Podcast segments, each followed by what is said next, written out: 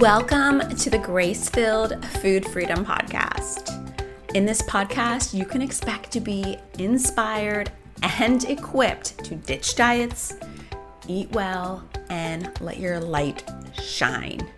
Every time you listen, you can expect practical tips straight from the Word of God that are going to get you on the road to food freedom today. Gooey bites of deliciousness that will make you shimmy in your seat because you know that God is speaking directly to you. Are you ready? All right, grab a fork. Let's dive in.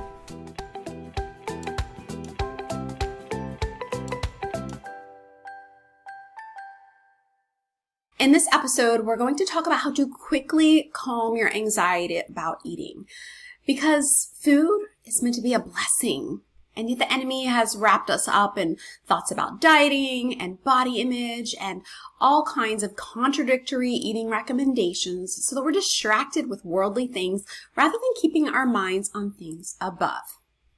So what is anxiety about eating, and does that fit your current situation?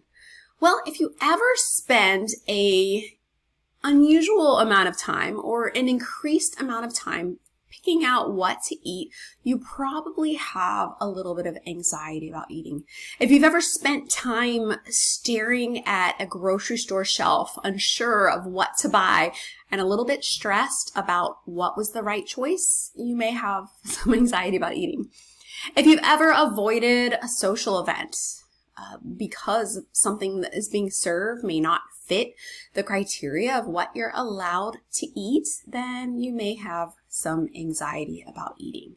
And as I mentioned in the beginning, this is truly a ploy of the enemy to keep us involved in ourselves, not in fellowship, and only thinking about ourselves, which is not where we want to be, right? You love the Lord, and His priority is people. And I have a feeling your heart's desire is to align your priorities with His. And yet, if we're so wrapped up in thoughts about food and body image, it's hard to do so. So that's why we're going to nip this in the bud and move on and find peace with food. So first, we want to talk a little bit about how anxiety with eating kind of becomes a struggle, right? Where does it come from so that we can fix it? Well, diets are the primary source of eating anxiety. It's quite common to go on a variety of different diets where each of them are making the bad food something else, meaning let's say you go on low fat if you're a child of the 90s like I am, and suddenly fat was bad, and then you enter the new millennium, and now carbs are bad. So now you feel guilt for eating two of the three major food groups. That is going to cause a lot of anxiety. Portion sizes, what you should or shouldn't be eating during certain times of the day, all of these spoken and sort of subliminal diet rules, right, that we hang on to can start to cause a constant buzz where we are feeling anxious about what it is that is okay to eat, so much so that it will drown out our physical symptoms and our actual physical needs for food. The other thing that can really cause anxiety about eating is all or nothing thinking. And this is part of the diet mindset. The diet said, this is the way you should eat. And we said, oh, if I don't eat this way, then I shouldn't bother at all. And we get in this push and pull relationship where we're either on a diet or we're off a diet, where we're eating perfectly or we're binging. And that is a really difficult place to be, and it just continues to increase that worry and anxiety. The other thing that can happen is we really get in a place of self-reliance. As a Christian, we know that the source of our strength is not found in ourselves. And isn't that a relief? God is the source of our strength. And so when we're doing a diet in our own human, fleeting, limited strength, we're going to be struggling because we're not meant to carry that burden on our own. And it's going to cause a lot of anxiety because we're trying to do something that we're unable to do. The other thing that can cause a lot of anxiety about eating would be weight focus. Like, the world is completely obsessed with body weight.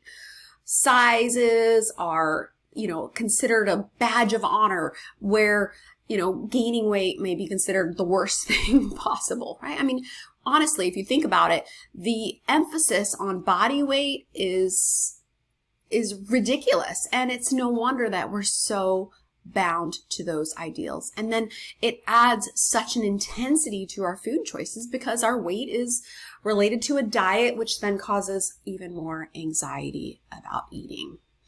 And so we want to note those different areas of our lives, not judgmentally, but really pay attention to the messages that you're receiving in your life on a daily basis. This could be from your own self-talk. This could be from media messages, magazines, friends. So you can start to develop a low tolerance for this kind of input because you see where it sends you, which is really, really unhelpful. Okay, so now we're going to talk about how to quickly calm your anxiety about eating.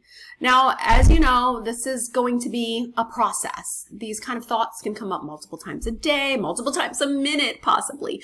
And so these are tools you may need to use frequently, but the more frequently that you use them, the more they become your habit, your way of doing things most of the time, and they become something that you can start to do even on a bad day. But even in the moment, when you bring in these little changes of thinking, these little tweaks, this new way of writing your internal story that you're telling yourself, you're going to find peace pretty quickly. All right, so first thing that I'd like you to do to calm that anxiety about eating is to notice your expectations. When you start the day, when you lift your head up off the pillow, how are you expecting yourself to eat? If you're anything like I was, you have a fairy tale of perfection painted in your mind. You're going to eat vegetables and organic, and wow, you pack your lunch and it looks like it's made for a toddler, right? There's hardly any food there. And you think that you're going to make it through the entire day doing X, Y, and Z and not deviate at all. And let's look at that. Is this an expectation that you would put on your daughter, your niece, your best friend, your grandma, right? Would you expect her? Would you expect someone you love to live up to these expectations? So ask yourself, is it realistic? Oh goodness, wow, when you really notice how you're setting the bar too high, it can cause you to calm down because you realize that there's not a necessity to actually meet that bar. It's so far high. It's not anywhere that you should even attempt to go. And so notice if it's realistic. And next, I want you to notice if your expectations are all about you. Remember how we spoke about that the Lord is the source of our strength? Well, if you're looking at that picture that you painted of your perfect day of eating ahead, and it's all your willpower and all about your strength, then there's going to be a lot of anxiety in that because it's not by your might or your power. It's by the Lord's and the fruits of the Spirit that He has imparted to you to walk in discipline and self-control. So I want you to see the unrealistic expectations. And then second, I want you to align your expectations with the Lord. Let's paint an accurate picture of what your day of eating could look like. It's probably not going to be perfect. You're probably going to have some moments where you feel like you're at a fork in the road before you make a good or a bad food decision. Where can you rely on the Lord in those instances? How are you going to react if you eat something that doesn't feel right? How are you going to cast your anxiety and care on Him? Draw the picture so that you can start living a story that actually lines up with what you're capable of and ultimately how we want to live on a daily basis. So the way that we change is not in sweeps, right? Like go from A to Z, you start a new diet and all of a sudden today you're eating junk food and tomorrow you're eating, you know, perfectly organic diet. No, we change in stages and not sweeps. So the way that you can align your expectations with the Lord is to embrace small, sustainable changes. Listen, He does not expect you to change everything overnight. He created our brains. He knows our habit wiring and that we are best equipped to do little things, integrate them into our lives, and then move on to a new habit. So pray about what God would have you to work on. And next, I want you to change your definition of success. Again, if your only definition of success is eating perfectly or eating in alignment with 10 different diets that give you contradictory instructions, then you're going to have a lot of anxiety about your eating. So what is success to you? When you come back to the small habit change, that will be your measurement of success for the day. You want to aim for a habit that you're pretty confident you can nail, but then also expect that it's not going to happen every single day, all the time, and find relief in knowing that perfection is not required for progress. I want you to look finally to align your expectations with the Lord. I want you to find your value in something other than how you eat and how much you weigh.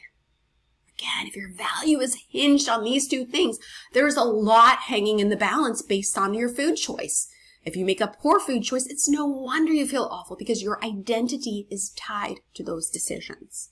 When you align your worth and value with what God has for you, what He said about your value when He hung on the cross, then food, it just becomes food. It becomes something that you want to work on with Him, not because you have to lose a bunch of weight to be acceptable, not because you have to follow a diet, but because you want to be more like Christ and because you want to lock arms with the Holy Spirit and do this day in and day out.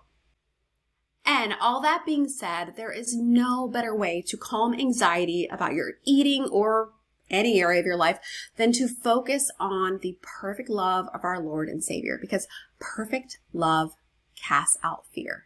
So I pray that the Lord will bring that love into your relationship with food and your body so that you can ditch anxiety about eating once and for all. Because when you bring the Lord into every area of your life, well, it changes everything. Oh, P.S. Have you ever been completely puzzled by your overeating? Like you knew what to do and then you ignored it all and you found yourself covered in cookie crumbs?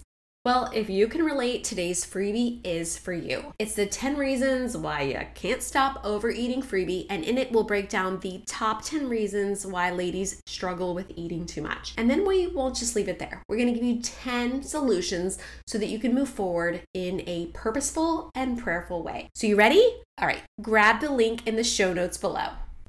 Oh, I have one more thing to ask. If you have 2 minutes, could you please head on over to your podcast app and rate and review the Grace-Filled Food Freedom Podcast? That will give our podcast lots of extra juice to reach women just like you who need food freedom and hope through Jesus Christ.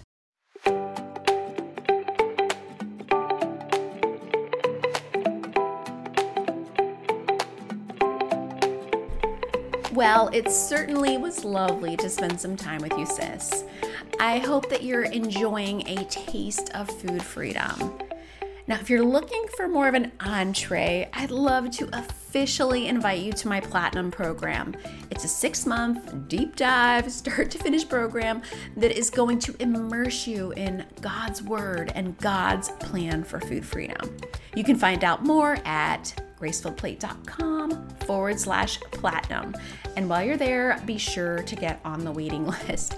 It is the most fun, most practical, most productive time you'll probably ever spend on a waiting list. Be sure to check it out. I'll see you there.